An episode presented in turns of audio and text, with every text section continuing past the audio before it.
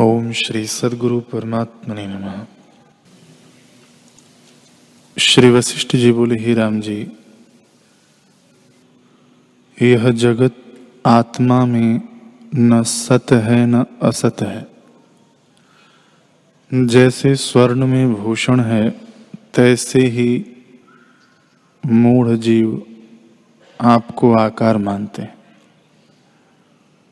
इससे तुम दृश्य को त्याग के दृष्टा में स्थित हो, और जिससे शब्द, स्पर्श, रूप, रस, गंध आदि सबको जानता है, उसी को आत्म ब्रह्म जानो।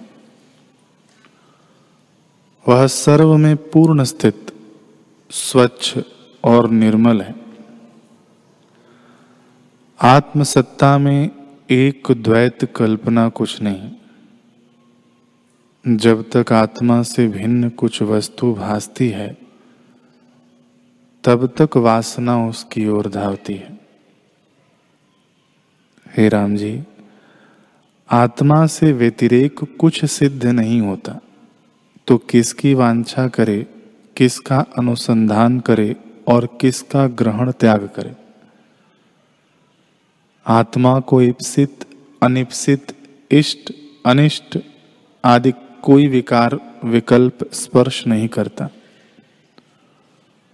और कर्ता, कर्ण, कर्म तीनों की एकता है। न कोई आधार है, न अधेय है। द्वैत कल्पना असंभव है।